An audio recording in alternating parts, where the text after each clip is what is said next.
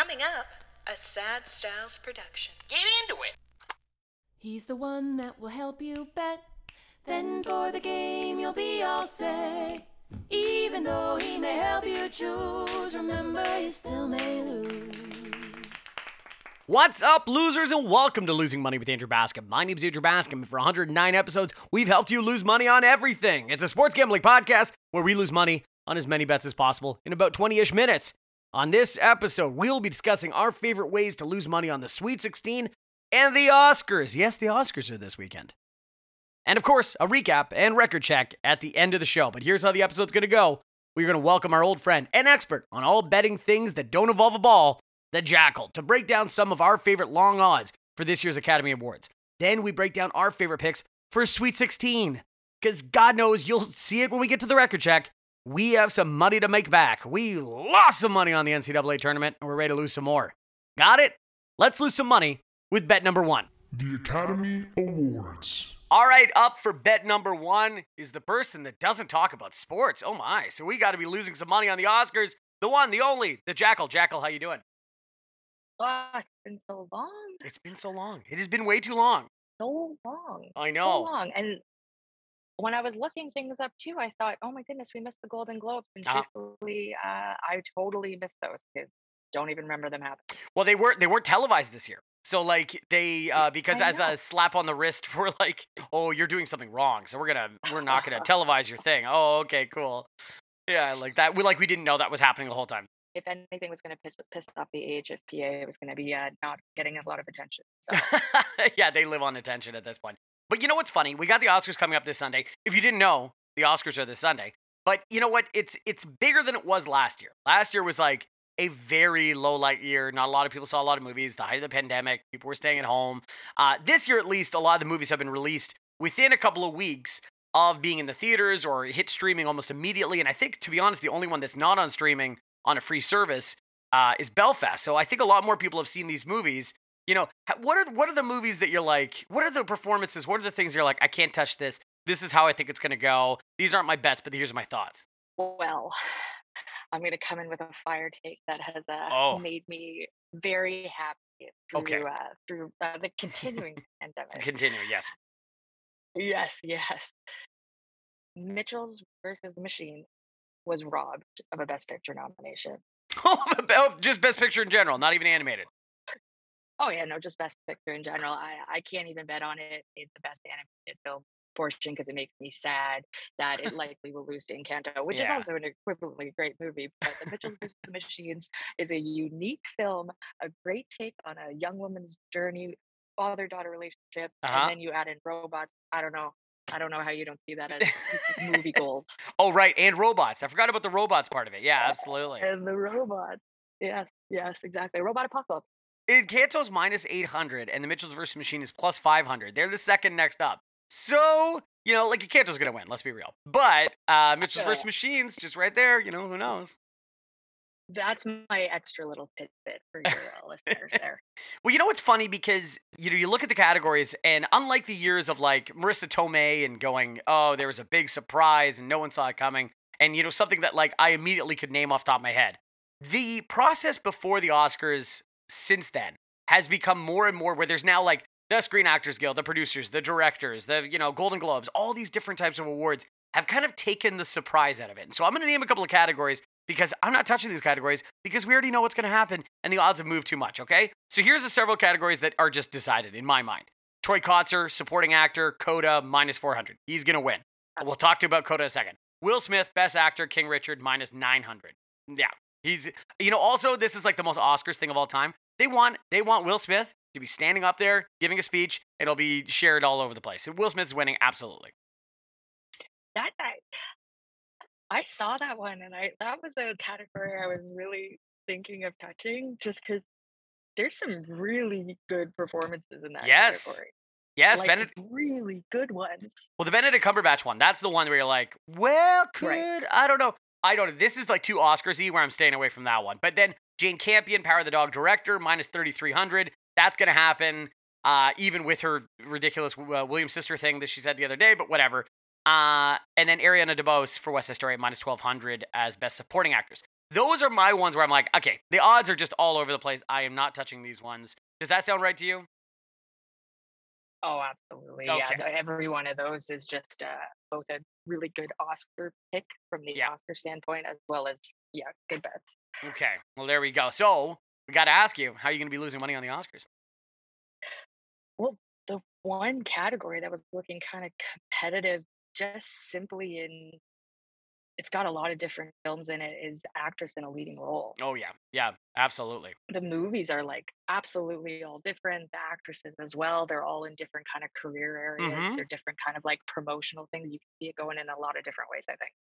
Absolutely. So to give out the uh, the nominees right now, Penelope Cruz for Parallel Mothers at plus fourteen hundred. That movie came out the most recently, so I think that's getting punished a little bit for it. Olivia Colman, The Lost Daughter at plus seven fifty. Kristen Stewart for Spencer at plus seven hundred. Nicole Kidman for Being the Ricardos at plus three fifty, and Jessica Chastain, The Eyes of Tammy Faye at minus two hundred. So Jackal, where are you going with this one? If anyone knows of my Emmy bets, SAG award bets, anything like that, I am a sucker for the royal family. Ah. So I am going for Kristen Stewart and Spencer. Whoa. Okay. Explain your thinking here. Well, I mean, first of all, she got absolutely rave reviews in what I think before the movie came out, it sounded like this could have been a train wreck, Yes. this movie. Yes. and it when it premiered at Venice, five minute standing ovation, Mhm. huge reviews, best role Kristen Stewart's ever had. Um, the transformation of her into Lady Diana um, was just it was incredible. Um, so I think she's a really interesting person. She's kind Mhm. of grown up in Hollywood. She's a great story too. I think she's really someone like Oscar voters will go for. And the movie's just kind of ridiculous enough. Yeah. I think, Yeah.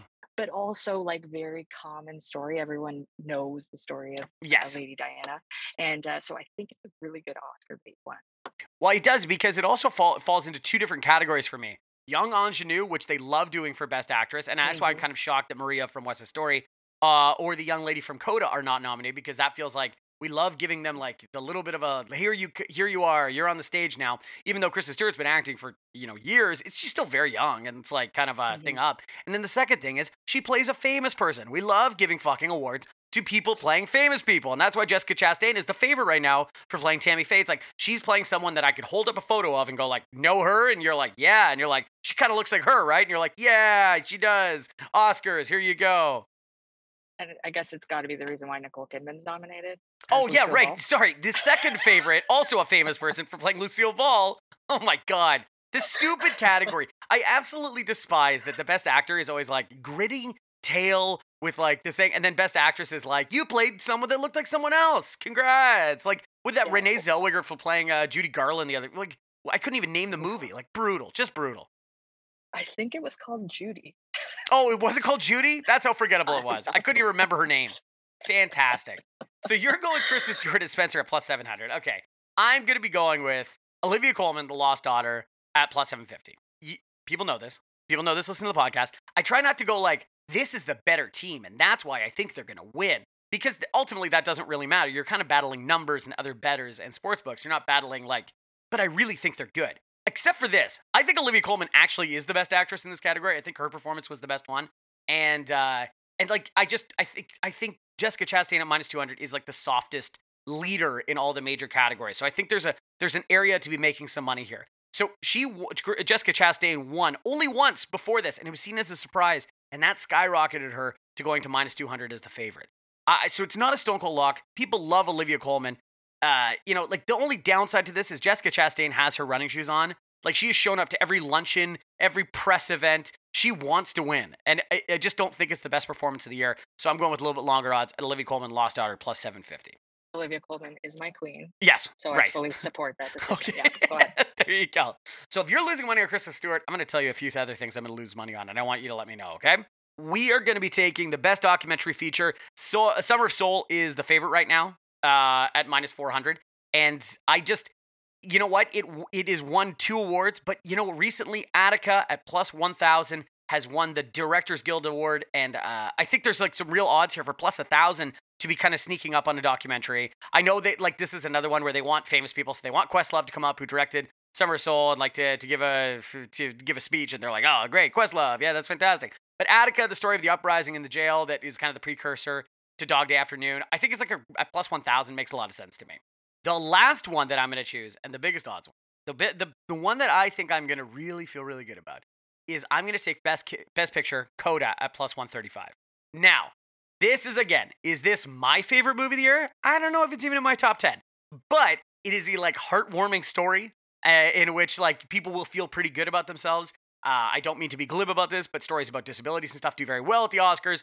Um, plus, this year, this year is the ranked choice voting, one to ten. So instead of somebody going, "Here's my best picture," it's Power of the Dog, and they give you an envelope. No, they rank all ten nominees from one to ten, and so the award show. The, so if you have a lot of twos and threes, you can win that award. And I think Coda will show up a lot at two and three because they're even though they're like maybe it's not the best picture of the year, but I really enjoyed that movie. It's the only other award show that uses that style of voting that, like the Academy Awards, is the Producers Guild of America. And who won Best Picture at Producers Guild of America? Coda. So if people don't like Coda at number one, they might have it two, three, and four. And at plus 135 as the second second favorite behind Power of the Dog, I'm going to be taking Coda at Best Picture. You like that? You like I did the research and everything too? You like that? Like I actually looked back into it and I was, like, you know, That's actually really surprising. I didn't realize they were doing the two and three because, like, literally, you saying that, honest to God, like, you're gonna use your first bet as like your, oh well, I gotta say Power of the dog Yeah, you yeah. know, that's the whatever, and then you're Yeah. gonna go, but I really liked West Side Story. Songs were nice, and and then West Side Story's like gonna win.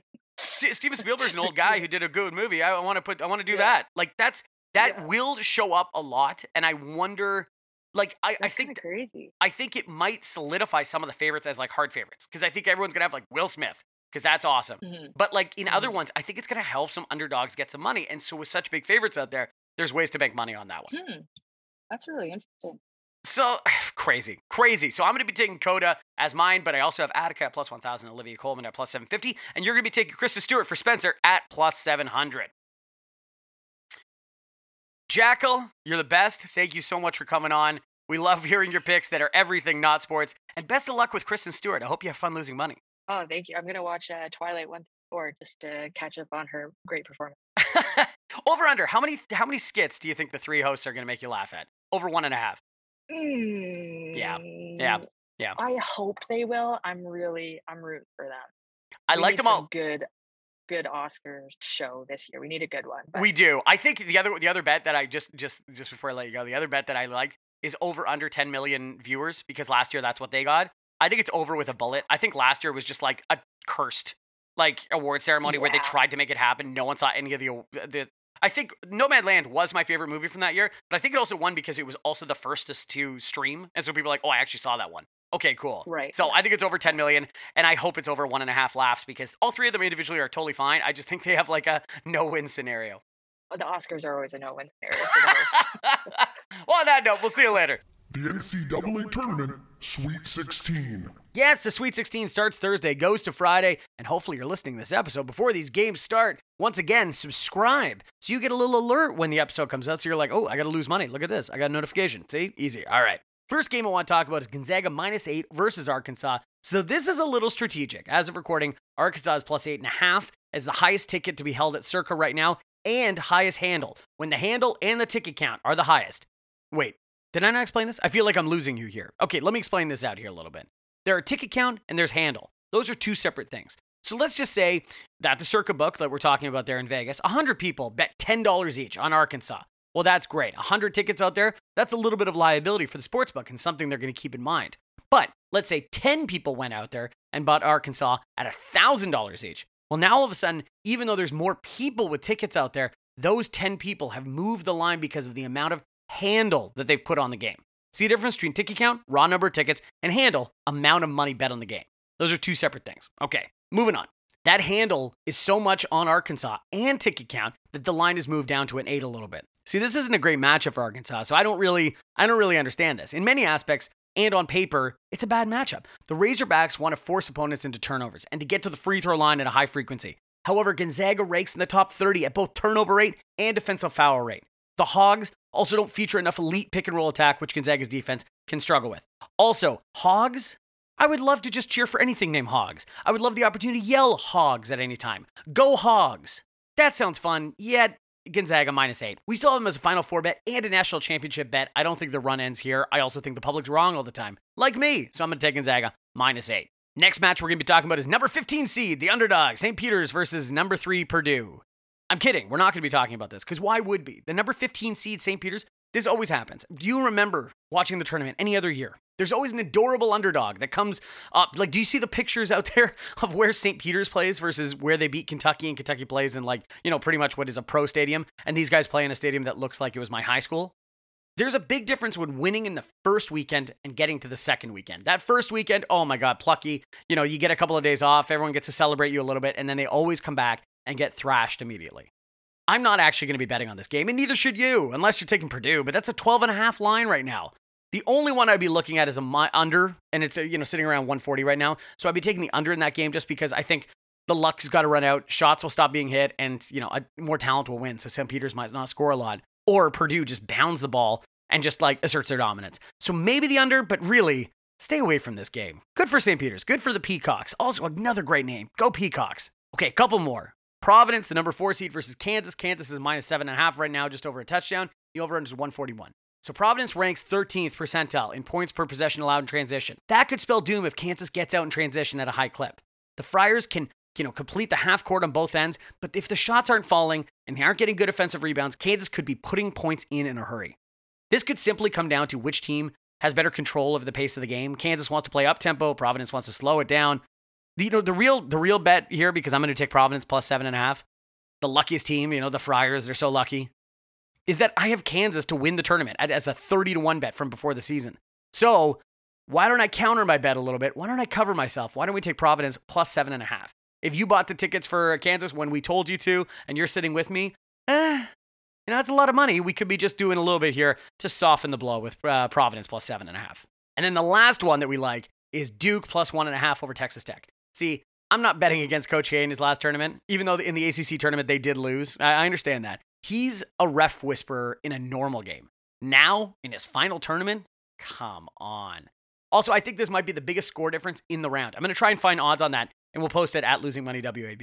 I think Duke's going to kick the crap out of Texas, Texas Tech. And I will say the Texas Tech handle and ticket count is so high right now as too. Everyone loves Texas Tech over Duke. We're going to go Duke. And again, swerve the public, plus one and a half. Recap. Okay, to recap the picks from today's show, I like for Best Picture, Coda plus 135, for the Best Documentary Feature, Attica at plus 1000, and the Best Actress, Olivia Colman at plus 750. The Jackal, she likes Kristen Stewart for Spencer at plus 700.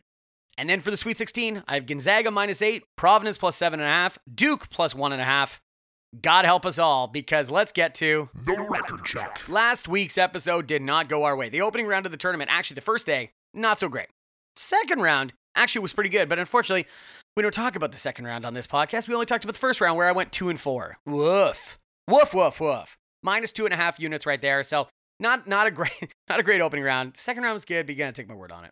Or you go to at losing money WAB, which I'll talk about in a second. We still have three final four bets open with Gonzaga, Houston, and Arizona, with a bet for Gonzaga to win the whole thing. So there's still some real opportunity to make our money back and then some. Just, just not great in the first round. Also on our social record, because last week our social record was so good it covered up all the losing money we did on the episode.